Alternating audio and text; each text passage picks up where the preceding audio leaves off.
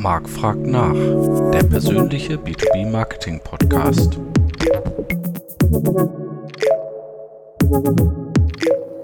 Hallo liebe B2B Community, es ist wieder Zeit für Marc fragt nach und heute mit dem Thema Zukunft der Fachpresse oder Fachverlage. Und heute habe ich mir wieder einen erlesenen Gast gesucht und zwar ist das Hajo Stotz, langjähriger Fachredakteur, zuletzt Chefredakteur bei der Scope und bei der Doppelpunkt K. Guten Morgen, Hajo. Ja, schönen guten Morgen, Marc, äh, hier aus dem Süden der Republik. Vielen Dank für die Einladung. Ja, sehr gerne. Ähm, die Corona-Pandemie hat ja auch die Fachverlage hart getroffen, äh, vor allem durch den Wegbruch der Werbeeinnahmen natürlich und dat, dadurch, dass auch die Events äh, nahezu alle gecancelt wurden, wo die Verlage in den letzten Jahren dann auch gutes Geld verdient haben. Was bedeutet dieses Corona-Jahr aus deiner Sicht für die Fachverlage? Ähm, ja, das Corona-Jahr ist jetzt tatsächlich ein noch ein weiterer Tropfen in ein Fass, das eh schon äh, sehr voll ist. Wie du gesagt hast, der Wegfall äh, von den Messen der Veranstaltung führt eben zu zu einem Teil schon mal zu einem erheblichen Wegfall an Werbeeinnahmen. Dazu kommt eben auch, dass die äh, Neuheiten nicht so vorgestellt werden, wie sie jetzt normalerweise äh, bei Vormessen dann publiziert oder in die Öffentlichkeit gebracht werden. Äh, und damit haben die Verlage schon mal ein Problem. Das zweite Problem ist, dass dann durch die Krise auch ein verändertes Leserverhalten nochmal gestaltet wird, das bisher auch schon, äh, ja, wo, wo, der Weg auch bisher schon dahin ging. Aber online wird eben noch viel wichtiger für die Verlage, als es äh, bisher war. Von daher ändert sich jetzt mit dem Corona-Jahr oder verschärft sich mit dem Corona-Jahr jetzt die, die Situation für die Fachverlage natürlich auf der einen Seite nochmal. Auf der anderen Seite, ich bin jetzt seit 30 Jahren in dem in dem äh, Job. Äh, war vorher in der Industrie ein paar Jahre, habe dort gearbeitet. Und ähm, in den 30 Jahren haben die Verlage schon alle möglichen äh, Wechsel durchlaufen. Angefangen äh, habe ich da, haben noch die Schreibmaschinen geklappert. Ähm, ja, kenne ich auch noch, ja. genau. Und ähm, äh, die ersten Computer äh, wurden dann eingeführt, also die ersten PCs. Das war damals schon für manche Kollegen äh, der Untergang der journalistischen Welt. Ähm, und dann hat sich mit dem Erscheinen des Internets oder mit dem Aufkommen des Internets ähm, haben sich so klassische Geschäftsmodelle, die es vielen Verlagen, die vielen Verlage jahrelang ein sehr gutes, ähm, sehr guten Umsatz, sehr gute Geschäfte ermöglicht haben, wie zum Beispiel Kennziffer-Modelle, haben sich dann so langsam ein bisschen totgelaufen. Kennen Sie vor, denke ich mal, das wird den jüngeren Hörern wahrscheinlich gar nicht so viel sagen. Das äh, war aber ich kenne es sogar noch von manchen, äh, in meiner Anfangszeit gab es noch Magazine, die das noch hatten, ja. Ja, genau. Und Kinsinger war ein sehr erfolgreiches Modell. Ähm, man hat also eine Zeitschrift bekommen, äh, wo eben auch die Berichte äh, zu Neuheiten, zu technischen Entwicklungen, zu messen und ja, so wie heute im Prinzip auch, aber jede, jeder Beitrag hatte so eine Art Kennzifferzitter oder Kennzifferzahl. Diese Zahl hat man hinten auf einer äh, Karte äh, dann ankreuzen können, diese Karte kostenlos an den Verlag schicken und der Verlag hat sich dann um weitere Informationen zu diesem Thema bemüht, meistens eben zusammen mit einer Firma, die diese Informationen dann bereitgestellt hat. Ähm, das hat für beide Seiten hervorragend funktioniert. Die ähm, Leser haben gezielte Informa tiefergehende Informationen noch bekommen. Äh, die Verlage hatten ein sehr qualifiziertes Adresspotenzial, das sie ähm, damit pflegen und aufbauen konnten. Und die Industrie hatte gleichzeitig ein Feedback-Instrument, ähm, zum einen ein Veröffentlichungsinstrument mit den Zeitschriften, zum anderen ein Feedback von den äh, Interessenten mit Name, mit Adresse, mit Datenschutz war damals noch nicht so das Thema wie heute. ja. Ähm, ja, das sind eigentlich zwei ähm, interessante Aspekte, glaube ich, zu denen wir später nochmal kommen, weil ähm, das eine ist, wenn ich das richtig raushöre, du siehst die Zukunft äh, äh, also gar nicht so ähm, skeptisch, weil du sagst, okay, über die 30 Jahre, wir haben schon andere Krisen und ja, Wandel überstanden und auch jetzt quasi werden die Fachverlage äh, Antworten finden. Und das zweite, die, dieser individualisierte, das individualisierte Feedback ähm, und die guten Adressdaten, das ist ja vielleicht auch was, was wiederum das Licht am Ende des Tunnels jetzt in der digitalen Welt dann sein kann mit den heutigen Möglichkeiten. Ganz genau. Also ich denke, da ähm, dieser Bruch zwischen, ich sage jetzt mal, Kennzifferwelt oder der alten Printwelt und dem, der neuen der Internet, ähm, der hat natürlich auf der einen Seite eine äh, ja, Veränderung bedingt in den Verlagen, auf der anderen Seite äh, bietet aber das Internet noch viel bessere Chancen ja eigentlich als äh, solche Kennziffern, um genau diese Informations oder die, ja, das Informationsbedürfnis der Leser äh, zu erkennen, das ähm, den Firmen auf der anderen Seite die Möglichkeit zu bieten, ihre Interessenten oder potenzielle Interessenten zu erreichen. Und zum Dritten eben als Verlag diese Mittlerrolle äh, auszufüllen. Und äh, von daher, äh, nein, ich sehe also auf jeden Fall hervorragende Chancen für gut aufgestellte Fachverlage, äh, um da in, um da als Informationsvermittler aufzutreten. Weil ähm, Trotzdem muss man ja, äh, Entschuldigung, wenn ich dich unterbreche, ähm, trotzdem muss man ja auch, äh, denke ich mal, kritische Worte finden, ähm, wenn man, weil Corona wird jetzt als Erklärung für alles Mögliche ähm, verwendet. Ursache für viele Missstände in der äh, Fachpressewelt ähm, sind aber teilweise auch andere oder auch teilweise ähm, Dinge, die schon vor Corona eben existent waren. Du hattest das am Anfang auch schon an, angedeutet, dass, sage ich mal, Digitalisierungs- äh, und Innovationsdruck beispielsweise auch schon äh, vorher bestand und Kostendruck, äh, der auf den Redaktionen lastete, äh, verändertes Leserverhalten etc. Ähm, wie siehst du das? Sind das, äh, hat Corona sozusagen diese Trends nur verschärft? Also Corona hat sie mit Sicherheit nochmal verschärft. Aber sie waren, wie gesagt, diese Probleme gab es im Prinzip vorher auch schon alle und ich habe so einen leisen Verdacht, mancher Verlag, der jetzt ähm, zu Personalabbaumaßnahmen gegriffen hat oder ganze Bereiche eingestellt hat oder vielleicht sogar komplett zugemacht wurde, ähm, dass da Corona, naja, also dass da Corona ähm, äh, jetzt gerade zu so richtig kam, um diese Maßnahmen äh, zu artikulieren, aber nicht die eigentliche Ursache, auf keinen Fall die eigentliche Ursache war. Ähm, ja, das sieht man ja auch in anderen Branchen, äh, die Großkonzerne, die jetzt alle Corona genutzt haben, um sich äh, gesund zu schrumpfen. Ne? Ganz genau. Das Problem, oder das Problem, die Herausforderung der, mit der Digitalisierung, äh, wie gesagt, besteht ja für die Verlage schon, schon lange und das nicht nur für die technischen Fachverlage, sondern ähm, das betrifft ja im Prinzip die ganze äh, Medienwelt, die sich mit gedrucktem äh, Papier ähm, Geschäftsmodell erarbeitet. Ähm, ob man jetzt den Spiegel oder was auch immer an äh, großen Abo-Zeitschriften anschaut. Die Abozahlen gehen überall zurück, die Printerlöse äh, gehen überall zurück. Das, ähm, das Leserverhalten hat sich einfach verändert und die Bereitschaft für Informationen, äh, etwas zu zahlen, hat sich verlagert. Ich will nicht sagen, es ist reduziert, aber sie hat sich verlagert. Und Fachverlage haben aber dieses Modell, zumindest die Fachverlage, über die wir jetzt mal sprechen, die technischen Fachverlage, äh, die in allererster Linie ihr Geschäftsmodell auf äh, Anzeigenbasis äh, gestellt haben. Das heißt, äh, Abonnenten gibt es nur in einem überschaubaren Maße. Abonnenten, die bezahlen, gibt es noch weniger. Das, der Erlös erfolgt bei den Fachverlagen äh, eben über die Anzeigen. Und ähm, diese Veränderung, ähm, da tun sich die Verlage immer noch ein bisschen schwer, ähm, diese Kennzifferwelt äh, wirklich auch entsprechend ähm, online-seitig abzubilden.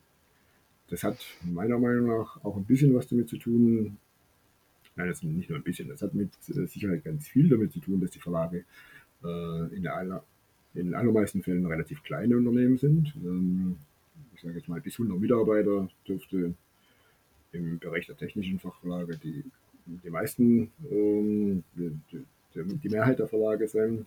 Äh, bis 1000 Mitarbeiter sind dann schon die größeren. Über 1000 gibt es nur noch wenige. Das sind, kann man ein, maximal ja, in einer Hand abzählen.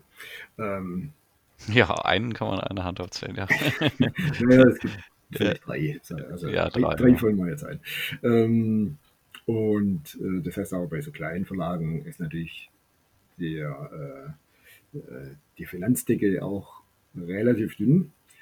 Was in Digitalisierung ähm, auch notwendig wäre, und ich denke, es wird auch kommen, ähm, dass eben nicht nur Redakteure, dass eben nicht nur guter, äh, guter Sales ähm, benötigt wird, sondern ich brauche auch Spezialisten, die sich tatsächlich auch mit dem Thema digitaler Content auskennen und die sowas auch entsprechend aufbauen können, die ähm, den technischen Hintergrund dazu bilden können, die Google, Facebook, Twitter und die ganzen Werkzeuge genauso beherrschen wie früher ein Drucker seine Druckmaschine. Und das ist, glaube ich, ein Problem, das äh, einige Verlage oder viele kleine Verlage vor allem haben, dass sie da fast keine Kapazitäten haben. Da geht es um, wenn da um IT gesprochen wird, dann ist es interne IT, also äh, Software, ähm, Customer Relationship Software, äh, Dass die Computer laufen und sowas. Ne? Dass die Computer laufen, genau.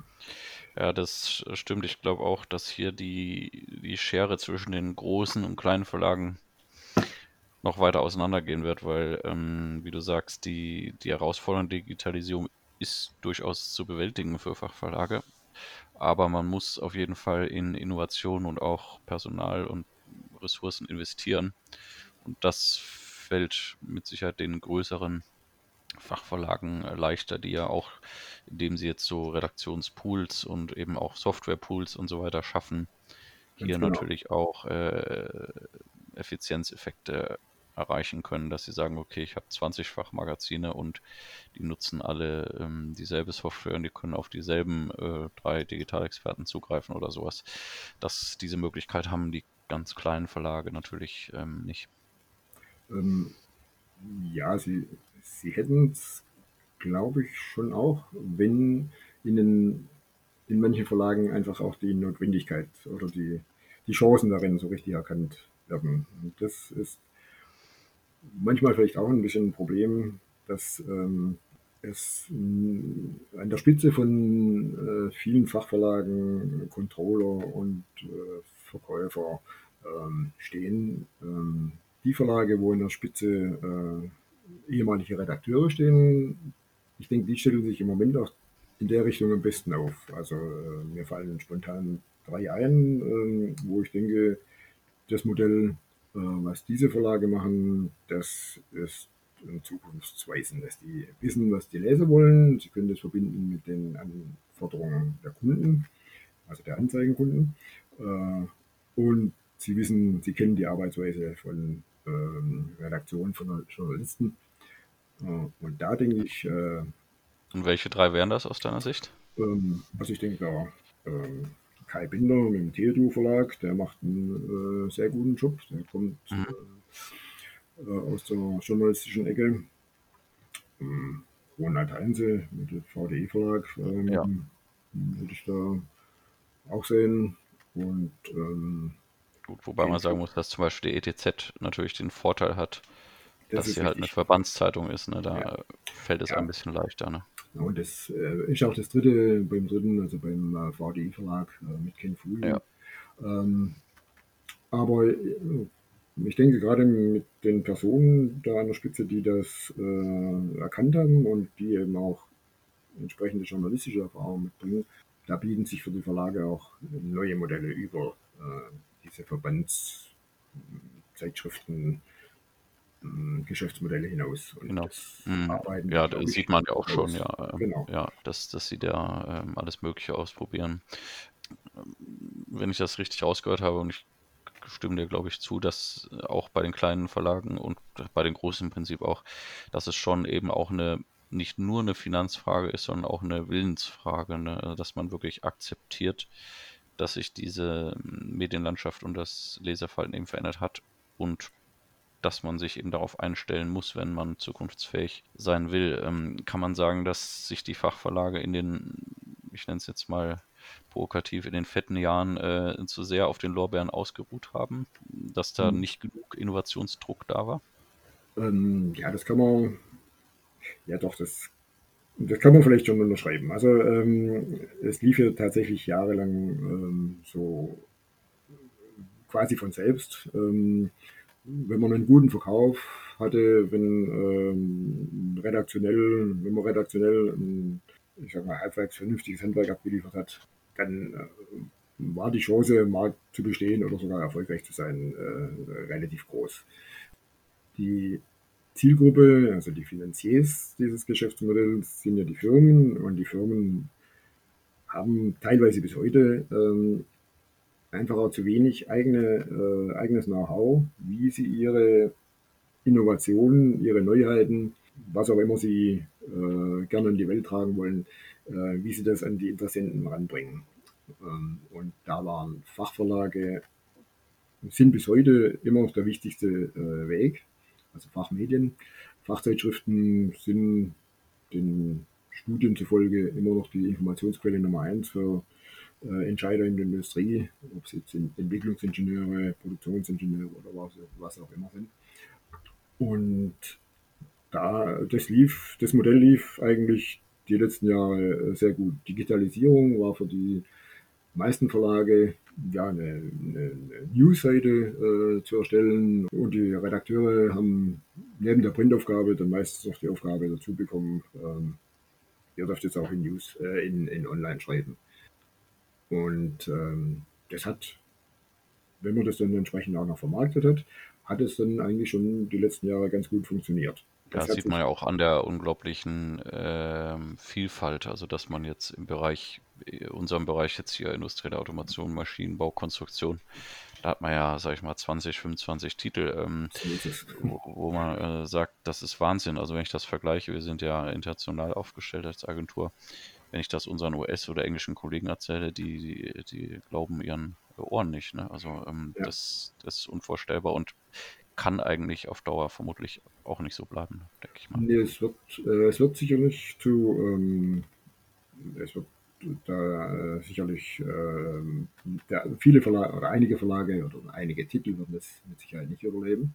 Und wie du sagst. Äh, Wobei wir das auch schon lange sagen. Und, ja, ja, und ja. trotzdem, auch, äh, äh, weil Aber, ich weiß, dass es eigentlich seit zehn Jahren sagen alle, ja, Print ist, Print ist tot, mhm. die Fachverlage, das, die können nicht durchhalten. Und jedes Jahr ist man erstaunt. Es werden ja sogar noch neue Printmagazine gelauncht in Deutschland. Also ja. das ist schon äh, Wahnsinn. Ne? Wobei, ich, wobei ich jetzt persönlich davon ausgehe, dass im technischen Bereich, ähm, außer da kommt wirklich ein ganz neues Modell, aber ich, kann mir jetzt nicht vorstellen, dass da noch viele neue technische Fachmagazine im Print äh, rauskommen werden. Online, denke ich, das sieht man jetzt auch äh, ganz aktuell. Ähm, ja, da werden neue Unternehmen, neue Modelle entstehen. Jetzt gerade ein äh, Kollege, der mit mir zusammengearbeitet. Äh, Hinrich Verlag, mein ehemaliger, also bis September mein Arbeitgeber, hat ja zugemacht.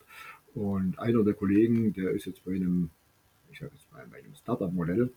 Das sind zwei, drei Redakteure ähm, und die machen aber nichts anderes als online. Das ist aber sehr effizient. Da wird wirklich ständig über die neuesten Entwicklungen im Sensor- und Automatisierungsbereich berichtet, also auch von einer relativ kleinen Zielgruppe. Ah, und, jetzt weiß ich, glaube ich, von wem du redest. ja, äh, also Messweb und Dreifab äh, genau, ja. mhm. sind die zwei. Ähm, der Dirk Schaar ist äh, der Macher oder der, der, der Kopf dahinter. Ja. Äh, und ähm, da, wenn man da sieht, ähm, wenn man sich das anschaut, wie, welche Informations, nicht will ich sagen Flut, aber welche Informationsvielfalt, Breite ähm, in diesem Themenspektrum Sensor, äh, Antriebe, äh, Messtechnik ähm, da vermittelt wird. Und das finde ich ein hochinteressantes Modell, das ähm, jetzt rein digital, rein digital, rein online funktioniert. Und das kann ich mir sehr gut vorstellen, dass sich das äh, eben auch durchsetzt. Weil ich sehe einfach, da ist auch der Bedarf, wenn ich unterwegs bin oder wenn ich äh, einfach nur am Handy mal schnell ein paar Informationen suche, ähm, dann finde ich das äh, zum einen äh, dort sehr einfach und zum anderen kann ich mich jeden Tag über äh, Newsletter oder fast jeden Tag, der kommt regelmäßig aus, äh, über Newsletter über die neuesten Entwicklungen informieren lassen. Und ich denke, das ist ein Modell, das wird es wahrscheinlich für die verschiedensten Themen noch öfters geben. Gerade jetzt ähm, ist natürlich die Innovationskraft der Fachverlage gefordert, ähm, denn so ein klares Weiter so wird es sicher nicht geben. Ähm, auf der anderen Seite haben wir auch vorhin diskutiert, dass sie mit sehr großen finanziellen Einbußen, zumindest dieses Jahr, ähm, zu kämpfen haben, was die Sache in, Invest äh, mal, in Zukunft zu investieren natürlich nicht einfacher macht. Was wären denn aus deiner Sicht so die sinnvollsten oder naheliegendsten Punkte, wo man vielleicht ähm, ansetzen kann? Mm, also, wie gesagt, die Digitalisierung ist, glaube ich, bei vielen Verlagen zwar angekommen in dem Sinne, dass sie jetzt ähm, äh, Nachrichtenseiten, äh, Webseiten entsprechend ähm, äh, betreiben.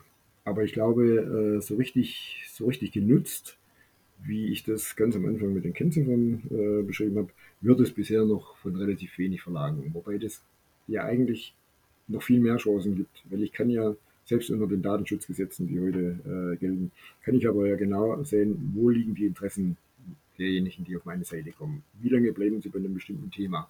Äh, wo gehen sie danach äh, vielleicht äh, auf welche Folgeseite gehen sie? Äh? und das sind ja Steuerungsinstrumente, die kann ich ja, kann ich ja ideal einsetzen, um meinen äh, Content danach zu optimieren. Zum einen. Zum anderen kann ich mit den Zugriffszahlen dann eben auch den Kunden, also den Anzeigenkunden, ja auch aufzeigen, schau her, wir haben Zugriffszahlen von ich sage jetzt mal eine Zahl, 2000 Zugriffen auf diesen Beitrag. Im Schnitt haben wir im, im Monat äh, 300.000 Zugriffe auf unsere Seiten.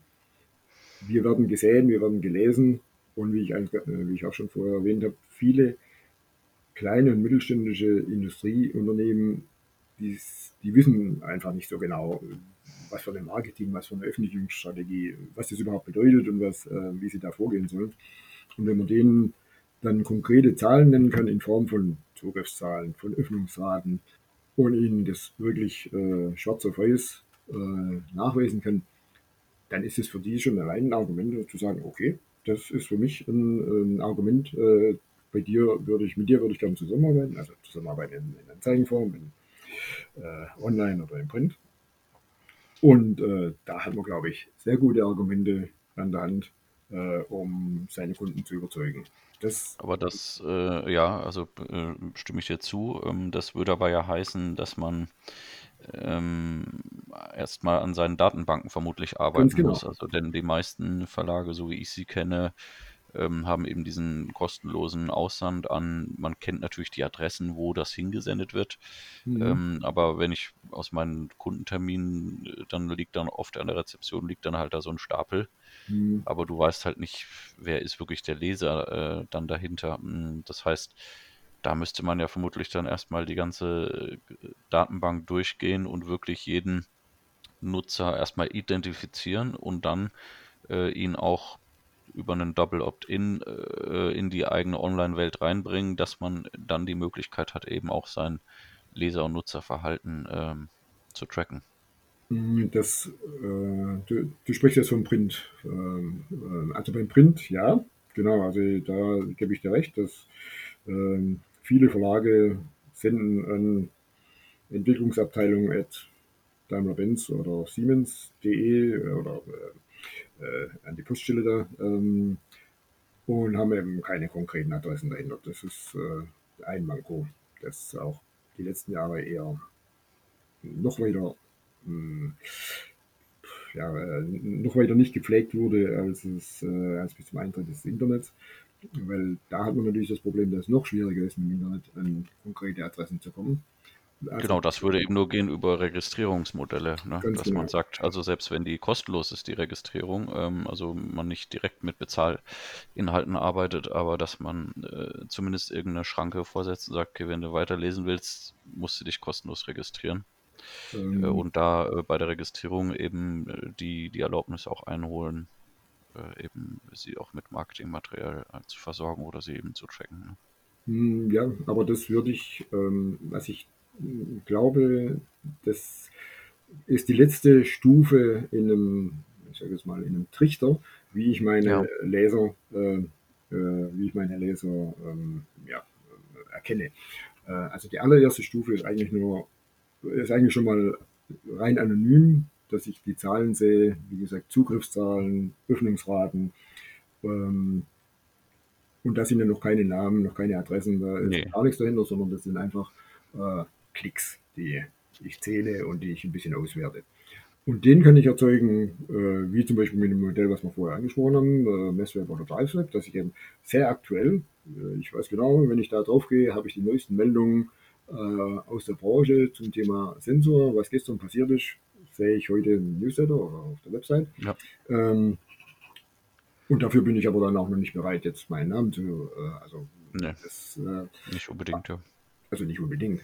Ich bin dann bereit, wenn ich dann ähm, weitergehende Informationen haben will, vertiefte, qualifizierte, bewertete Informationen, vielleicht ein Artikel, der dann ähm, erstellt wurde von einem Redakteur, äh, wo ich sage, okay, das ist ein, ähm, ein Know-how, äh, das ich jetzt benötige für äh, meinen weiteren Entscheidungsprozess, in dem ich mich als Entwickler vielleicht gerade befinde, dann äh, spätestens dann, denke ich, werden auch ähm, persönliche Daten äh, eingegeben und in dem allerletzten Schritt, auch das denke ich, müssen dann schon sehr hochwertige Informationen sein, äh, sind dann die Leute vielleicht auch bereit dafür zu zahlen. Ähm, ja. Aber äh, ich glaube, das eigentliche Geschäftsmodell ist wirklich für die meisten Verlage das, die erste Stufe.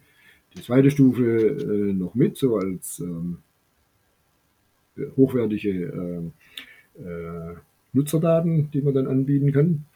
Aber das mit Zahlmodell sehe ich dann wirklich ähm, als ja, i-Tüpfelchen, als Sahnehäubchen, das dann noch draufkommt, wenn man sich mal in eine bestimmte Position gearbeitet hat. Vor allem, wenn man äh, einen Verlag, der äh, dann wirklich das Know-how, die Organisation, die IT, die ganze, das ganze Drumherum hat, der hat dann wahrscheinlich auch die finanzielle Power, um äh, auch Beiträge sich bezahlen zu lassen.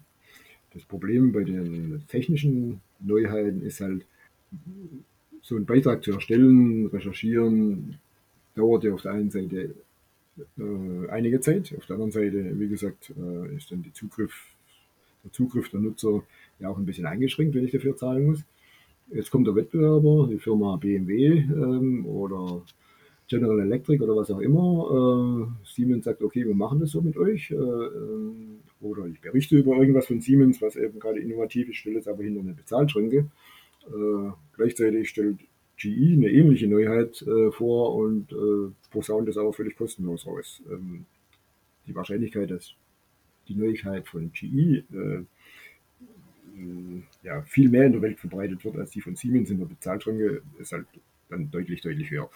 Das stimmt, aber ich glaube, da trifft vorhin deine vorhin getroffene Unterscheidung, dass man sagt, ich habe ein neues Produkt XY, genau. ist eine klassische Pressemitteilung und die wird, die wird wahrscheinlich nie gated sein und die ähm, dafür wären die Leute auch nicht bereit, ähm, ihre Daten abzugeben. So ähm, interessant wird es ja dann erst, wenn der Redakteur eben die News von GE, von Siemens äh, und ABB oder was nimmt äh, und einen qualifizierten Übersichtsbeitrag dann schreibt. Genau, da, äh, ich denke, das ist ein, ein weiterer Standbein, das sich die Verlage, ähm, das die Verlage haben und das sie ja auch meiner Meinung nach äh, noch weiter ausbauen müssen. Du hast ja vorher auch die, die Pools angesprochen.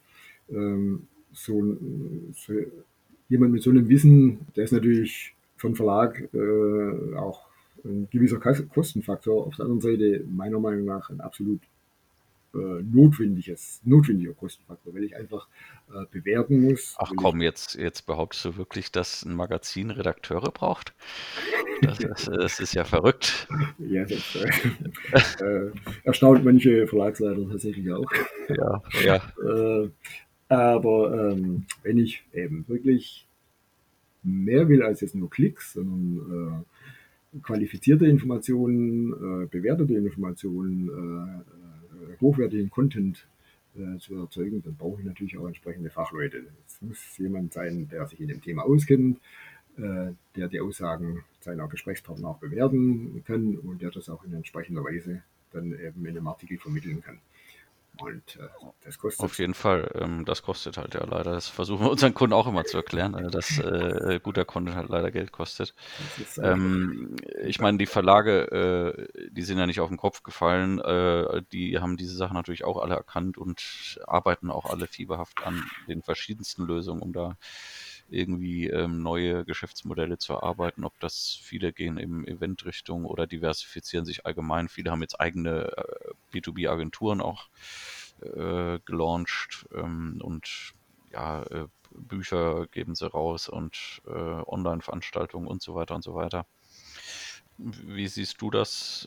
Ist, ist, ist Diversifizierung da aus deiner Sicht der richtige Weg oder sollte man lieber sich auf seine Kernkompetenz der, der Fachinhalte äh, konzentrieren? Ähm, also ich meiner Meinung nach sollte man das eine tun, ohne das andere zu lassen. Weil wie gesagt, ja. äh, die Kernkompetenz, äh, äh, die Kernkompetenz des, der Wissensvermittlung, der hochwertigen Wissensvermittlung, ähm, ist einfach äh, ein, das Geschäftsmodell, auf dem das Ganze fußt. Und da äh, dazu dann weitere äh, Modelle mit einzubauen, denke ich, es äh, sind einfach Chancen, Möglichkeiten für den Verlag. Und wenn er das sinnvoll macht, wenn er das jetzt nicht in der Art und Weise macht, dass dann der Redakteur auf einmal auch Veranstaltungen machen kann, dazu darf er dann auch Seminare führen und darf auch noch den Außendienst schulen. Ja, wenn ich das mit der entsprechenden personellen Ausstattung mache, dann denke ich, funktioniert das.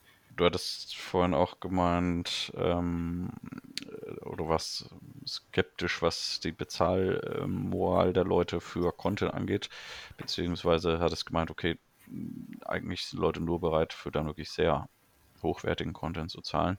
Ja. Ähm, das das glaube ich auch. Allerdings wird mir oft eben das, das Argument, dass äh, Leute nicht bereit wären, für guten Content im Digitalbereich zu bezahlen, ein bisschen zu oft gebracht von den Verlagen, denn wir sehen ja, ob es jetzt Netflix, Spotify und andere sind, die Leute sind durchaus bereit für guten Content zu bezahlen und aus meiner Sicht sind die Fachverlage sogar aufgrund ihrer spitzen Zielgruppe und des klaren Business-Fokus im Vorteil, weil äh, es viel einfacher ist, sage ich mal, Inhalte zur Verfügung zu stellen, wo der Leser einen klaren Mehrwert für seine Arbeit sieht. Also ich glaube, das ist einfacher als ein Spiegel oder sowas zum Beispiel. Ne?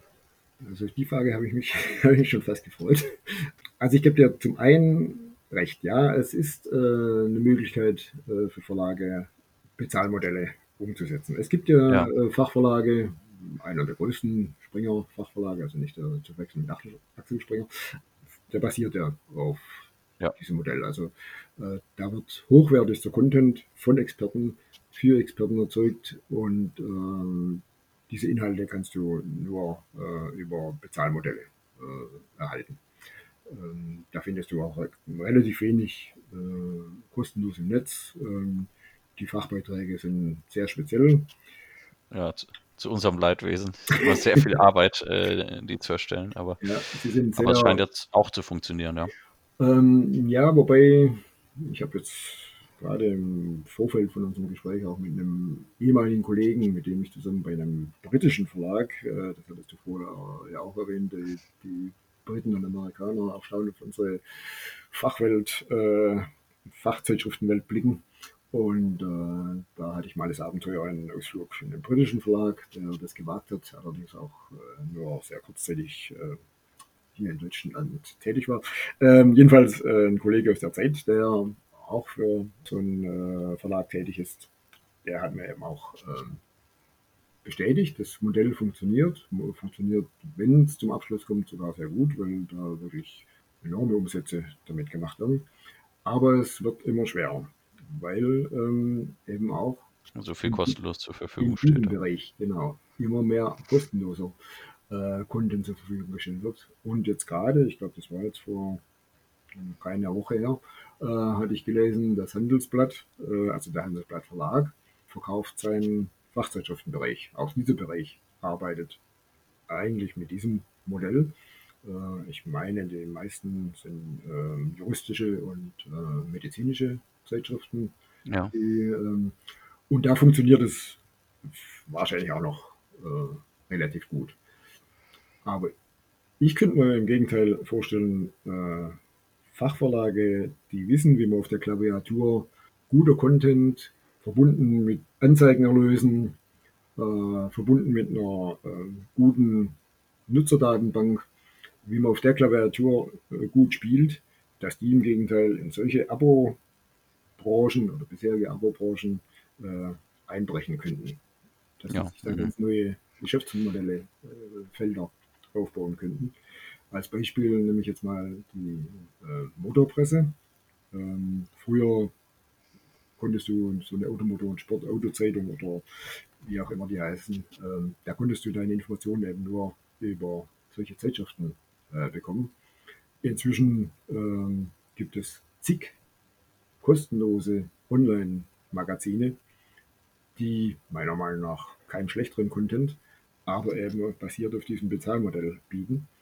Äh, und die ganzen Motorpresse ähm, oder Motorverlage, äh, die haben eben dasselbe Problem.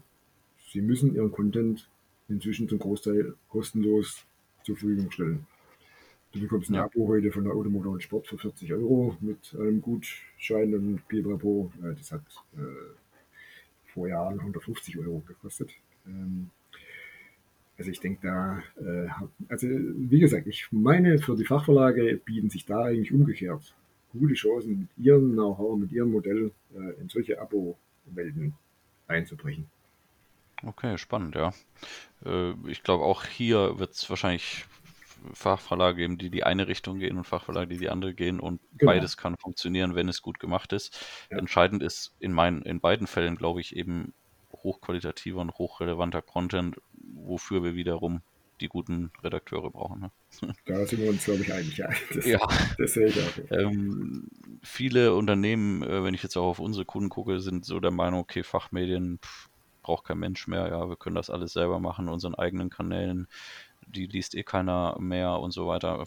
Ähm, ich bin da absolut ähm, anderer Meinung, weil die Sichtweise, glaube ich, äh, zu kurz greift und die Bedeutung von Fachverlagen auch unterschätzt wird. Du hast vorhin auch einige Studien genannt und ich kenne die auch. Wir haben auch eigene Studien gemacht, dass zumindest auf Deutschland bezogen jetzt ähm, die Fachmedien immer noch ja, Informationsquelle Nummer eins äh, sind für viele B2B-Entscheider.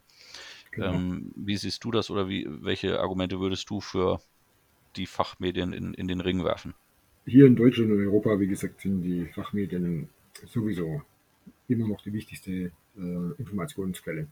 Und äh, über diese Wege, die wir jetzt angesprochen haben, über diese Möglichkeiten oder diese äh, neuen Geschäftsmodelle, da denke ich, da können sich die, können die Fachmedien im Gegenteil äh, ihre Position eher noch stärken, als, ähm, äh, als dass sie abbauen. Und äh, die Welt wird immer komplexer, sowohl die technische wie auch die ja, reale äh, Welt. Und es sind immer mehr Informationen dazu gesucht.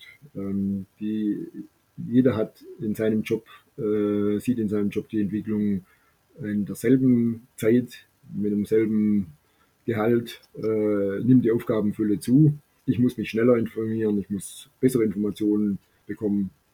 Und dazu brauche ich einfach Informationen. Die Fachmedien haben da durch ihr also wenn Sie eben die, den hochwertigen Content liefern können, dann haben Sie ein Ausgangspotenzial, das, äh, glaube ich, äh, auch zukünftig von amerikanischen mm, Konzernen zunehmend genutzt wird. Äh, ich hatte jetzt gerade ein, ähm, ich habe recherchiert, so eine, äh, eine Reportage, ähm, und dabei ist mir aufgefallen, dass Google ein neues, zumindest für mich neu, vielleicht gibt es das schon ein bisschen länger, aber mir ist es jetzt erst äh, vor ein paar Tagen aufgefallen, eine neue Funktion anbietet. Ähm, also wenn ich jetzt einen technischen Fachbegriff suche äh, in Google, dann wird mir ja erstmal in der ersten Maske äh, gebe ich das ein, dann kommt eine zweite Maske, wo die Ergebnisse auftauchen. Diese zweite Maske sieht ein bisschen anders aus. Da sehen wir unten schon so verschiedene Filter wie Bilder, Shopping und Ja. jetzt seit neuestem, also für mich, äh, erscheint da auch äh, die, der Filter News. Wenn ich auf diesen Mhm. Filter klicke, dann bekomme ich Beiträge, Artikel. Ja. Ähm, Wenn es um ein äh, um ein, äh, um ein Passwort geht, wie ich sage jetzt mal ein Elektroauto oder sowas, ähm, bekomme ich da Tausende von Artikeln. Ja. Ähm, bei dem Begriff, den ich gesucht habe, da habe ich einen einzigen Artikel gefunden. Von einem einzigen Verlag, von einer einzigen Zeitschrift. Äh, ich habe dann nachgeschaut, es gibt, also der alles Suche, habe ich dann mindestens 100 gefunden. Zeitschriften, die über, diesen, die über dieses Thema berichtet haben. Ähm, das führt mich ja nochmal zurück ein bisschen zu der, wo sind die Chancen für die äh, Verlage? Wenn Verlage sowas beobachten und äh, und dann entsprechend bespielen durch äh, die entsprechende SEOs, dass sie dann in solchen, bei solchen Filtern eben auch ausgespielt werden, dann habe ich doch eine riesen Chance, ein entsprechendes Interessenpublikum zu erreichen. Äh, dass da nur ein einziger, ein einziges Magazin zu einem technischen Such, äh, zu einem technischen Begriff äh, gefunden wird, finde ich schon ein bisschen erstaunlich. Aber gleichzeitig zeigt mir das auch, um auf deine Frage zurückzukommen, dass solche Informationen auch von den amerikanischen äh, Digitalriesen äh, gesucht werden. Und äh, sie fangen jetzt schon teilweise an, die Verlage zu bezahlen. Also es, gab ja, es gibt ja einen Pool, den Google eingerichtet hat, äh, wo Verlage äh, ähm, davon bezahlt werden für die Informationen. Aber ich denke, in die Richtung muss es noch viel stärker gehen. Die Informationen werden bereitgestellt von den äh, von den kleineren Verlagen, genutzt werden sie von Google, äh, damit er ein Geschäftsmodell betreiben kann. Das, Ja. äh, Ich glaube, das Ja. sind zwei interessante Aspekte aus meiner Sicht. Das eine ist so ein bisschen, wenn man früher hat man ja gesagt, okay, die Fachmedien sind die Gatekeeper gewesen, ja, dass man äh, die entschieden haben, welche Informationen halt in den Markt äh, gelangen und der Redakteur auch so sehr streng quasi ausgewählt hat, was wirklich relevant ist und so weiter. Ähm, heute würde ich vielleicht eher von einer Filterfunktion sprechen, wie du es vorhin auch beschrieben hast. Und die glaube ich auch, dass die extrem wertvoll ist, weil wir nur begrenzt Zeit haben, der Informationsbedarf und die Geschwindigkeit so enorm zunimmt, dass wenn man dort fachlich kompetente Leute hätte, die einem das vorfiltern, ich also nicht 30 Newsletter, Unternehmensnewsletter lesen muss, sondern genau. mir ein Medium, das schon kredenzt. Ähm, da ist auf jeden Fall Potenzial. Und der zweite Aspekt, äh, den ich auch äh, richtig und interessant fand, ist das mit dem SEO, was für mich eigentlich äh, abseits von dieser äh, US- oder Technologiedebatte eigentlich eher der Gedanke ist, sich mehr am Leser zu orientieren als an den Anzeigenkunden. Ähm, denn was SEO ja nur macht, ist eigentlich, äh, oder Google einem ja nur sagt, ist, was, wonach suchen denn die Leute am meisten. Und da können die Fachverlage eben genau sehen, was sind denn die Interessen meiner Zielgruppen, also von Ganz meinem genau. Fachmagazin. Und eben auch gerade vielleicht die absolut nischigen Themen, die noch nicht besetzt sind, ähm, dann eben thematisch besetzen. Ne? Also das ist, glaube ich, auch eine ganz, ganz große Chance für Verlage, weil ich habe es ja jetzt glaube ich, schon ein, zwei Mal gesagt, die meisten KMUs wissen auch gar nicht, wie sie ihre Informationen transportieren sollen. Und da als Dienstleister, als Vermittler, als äh, Berater Zu ähm, helfen, ja. Mhm. zu helfen und den äh, Firmen zu sagen, das muss so Ich und so. weiß, wie es geht, ja. Ich weiß, wie es geht, genau. Ähm, ich glaube, das ist für die Verlage eine ziemlich große Chance, äh, sich da äh, neue Potenziale zu arbeiten. Und äh, Das ist doch äh, wunderbar, dass wir zu, zu so einem positiven Abschluss des Gesprächs kommen, bei all der Kritik auch an den Fachverlagen. Ähm, deswegen jetzt eigentlich nur meine Abschlussfrage. Man kann sagen, Krisen setzen auch immer eine große Innovationskraft ähm, frei.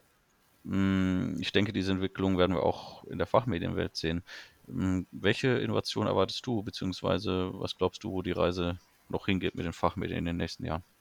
die Digitalisierung wird sicherlich eine noch viel größere Rolle spielen für die Fachmedien, als sie heute schon spielt. Äh, die ähm, im Printbereich hoffe ich, erwarte ich, dass ähm, die der hochwertige Content wieder äh, eine deutlich größere Rolle spielt, als er vielleicht äh, einige Jahre gespielt hat.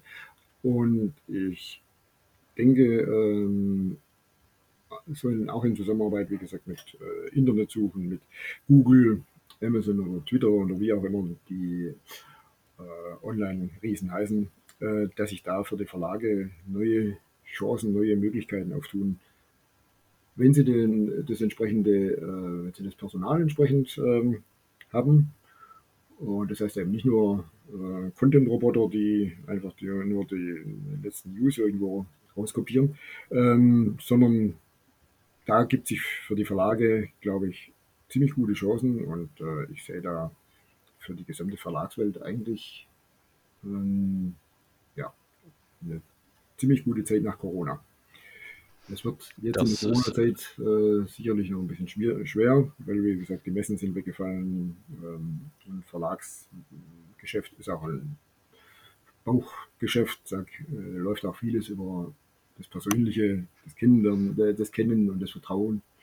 Ähm, das fällt jetzt halt, fällt jetzt halt weg. Aber äh, ich denke, nach Corona, äh, ich glaube, die Verlage und auch neue Geschäftsmodelle, die wir auch kurz angesprochen haben, ähm, haben auf jeden Fall Zukunft. Ja, dann äh, ist, glaube ich auch, dass eigentlich Fachverlage weiterhin auf jeden Fall gebraucht werden und äh, auch äh, wenn sie gute Geschäftsmodelle entwickeln, auch ähm, weiter wirtschaftlich erfolgreich sein können.